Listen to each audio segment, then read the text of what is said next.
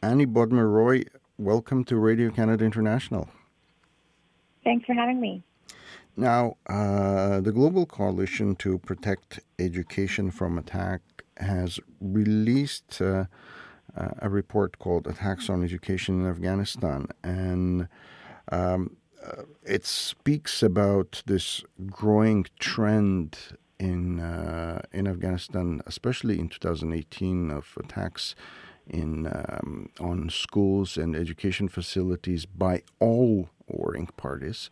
Um, what what do you want people who are reading this report take uh, take from it? Well, I think uh, you know people should should feel concerned uh, at the increase in both the number of children out of school in Afghanistan. So the rates right now we're looking at 3.7 million children out of school in Afghanistan, which is a level we haven't seen since 2002. And uh, within that, we're particularly concerned at the number of girls who are out of school. So 60% of that 3.7 million are girls. And this increases even more in insecure areas. So really, we're looking at a country that, uh, in in general, has a lot of security uh, issues.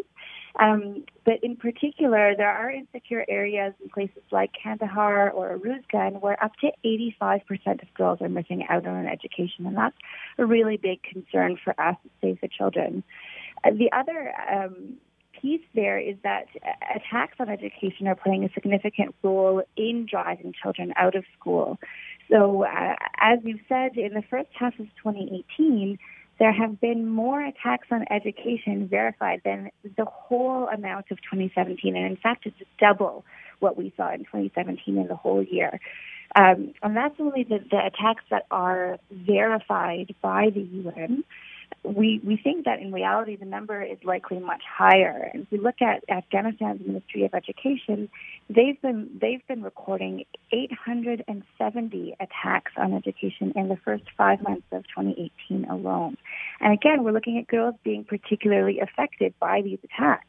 Over the past six years, the Global Coalition to Protect Education from Attack has seen a growing proportion of attacks on education in Afghanistan that have targeted girls. So, attacking, for example, girls' schools or girls on their way to and from school, attacking female teachers who are more likely to be educating girls. So this is a very significant area of concern for us, particularly in Afghanistan, as this report shows, but also internationally, where we know that in crisis and conflict settings, girls are more than two and a half times uh, likely to be out of school than boys. Now, of course, um, Canada uh, fought its longest war in Afghanistan, and one of the kind of easy justifications for it was that we wanted to give uh, children in Afghanistan, particularly girls, uh, um, you know, the possibility of uh, going to school. Uh, one of the, you know, biggest visible signs of success uh, in Afghanistan was seeing these uh, girls with their backpacks going to school. what is, what do you want the government of Canada to do in this case? We we no longer have soldiers there to provide security for these schools. Yeah, so there are a lot of ways that Canada can actually support girls' education.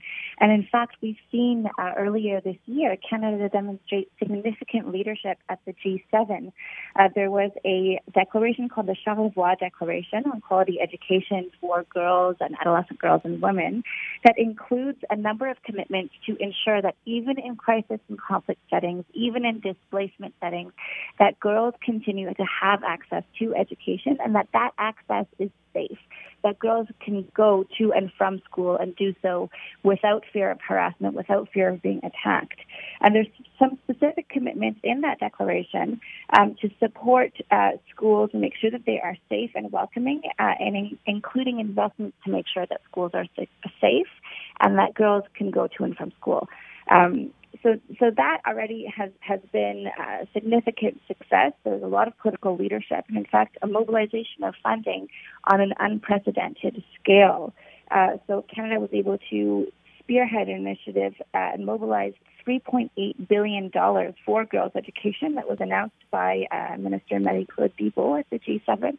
And that included 400 million of Canadian funds uh, for girls' education. So really what we're looking for now is to ensure that when that funding is implemented, that we're looking at contexts like Afghanistan, but also Somalia, South Sudan, Yemen, the Congo, Nigeria, to ensure that girls in particular have access to schools and that that access is safe. Uh, and as part of Canada's uh, commitment uh, made at the G7, one area that's going to be particularly important is to ensure funding to local and international organizations and coalitions that are pushing at national level for countries to endorse the Safe Schools Declaration. So there's a set of commitments that sit under that declaration and make sure that these commitments are implemented so that attacks on education are uh, stopped once and for all. So these these commitments include things like supporting uh, different mechanisms to actually monitor what attacks are taking place and interventions to investigate these attacks and hold perpetrators to account. And in that regard, Canada actually has a very good track record in terms of supporting international investigations into rights violations. So we've seen, for example, in the Rohingya crisis, we've also seen in Syria, Iraq, and Yemen. Um, and one area that could be really helpful for Canada to lend its support is in investigations where there have been attacks on education. Mm. What What are some of the other uh, things that you think Canada could play a, a role? So there are uh, increasing attacks on education in a number of different countries: Somalia, South Sudan, Yemen, Nigeria, Ethiopia, uh, Palestinian territories. And what's really needed in these different countries is support for monitoring. Often the organizations and bodies who do monitor these different attacks, which allows us to hold perpetrators to account, uh, those bodies and those individuals responsible for monitoring the, the, attacks are not adequately funded. And so when Canada is looking to ensure that girls have safe access to schools, one particular area is is really funding in at local level um, and at international level support for monitoring and reporting on these different violations. It might sound as a as a you know an obvious or a loaded question, but uh, why is it important to educate girls in this uh, very often conservative uh, societies where you know uh, their their roles in the society are limited to um, you know their role in the household? There are a lot of different reasons, but I'll start with uh, it's because it's, this is what children want. Save the Children has worked uh, in emergency settings and humanitarian crises for almost 100 years. I myself have deployed to a number of different humanitarian responses over the years. And children, girls and boys alike, tell us that education is among their top needs.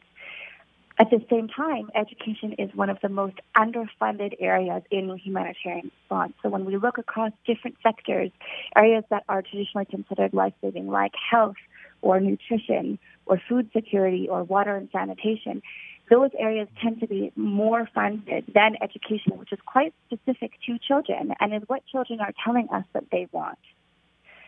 So if we're really going to be accountable to the people that we are trying to support in times when they need the support the most, we need to be really delivering on what they're asking for us as Canadians, and that includes education.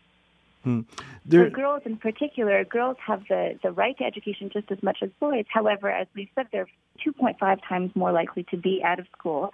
And we know that when we educate girls, they are more likely to uh, get a job, to contribute to their communities. They're more likely to put their children in school in the future. And they're also more likely to be protected from things like sexual violence and conflict from things like child marriage that we see come up and increase more in conflict settings. So education in and of itself is important and it's a right, but it's also very protective and it helps keep children safe. Hmm.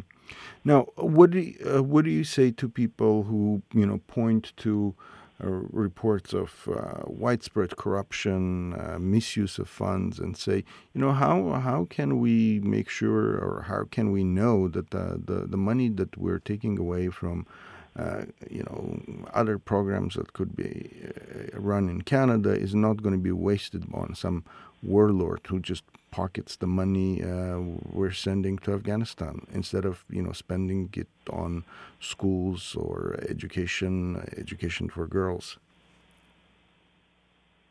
That's a great question. So there are a lot of organizations that uh, operate in these countries, including Save the Children, that have very strong policies against fraud. And but at the same time, we also look at um, you know, bilateral relationships between Canada and these different countries. So each government, including Canada, will have their own ways of working to make sure that the funding is responsibly spent, and there is a lot of monitoring and accountability there, recognizing these are Canadian taxpayer dollars. For Save the Children's perspective, we have very strict policies in place when we work in these countries to ensure that the funds are well spent, and that goes with regards to any funds that we get from the Canadian public as well as any funding that we get from the Canadian government. Thank you very much. I really appreciate you taking the time to speak with me. Thanks very much for having me.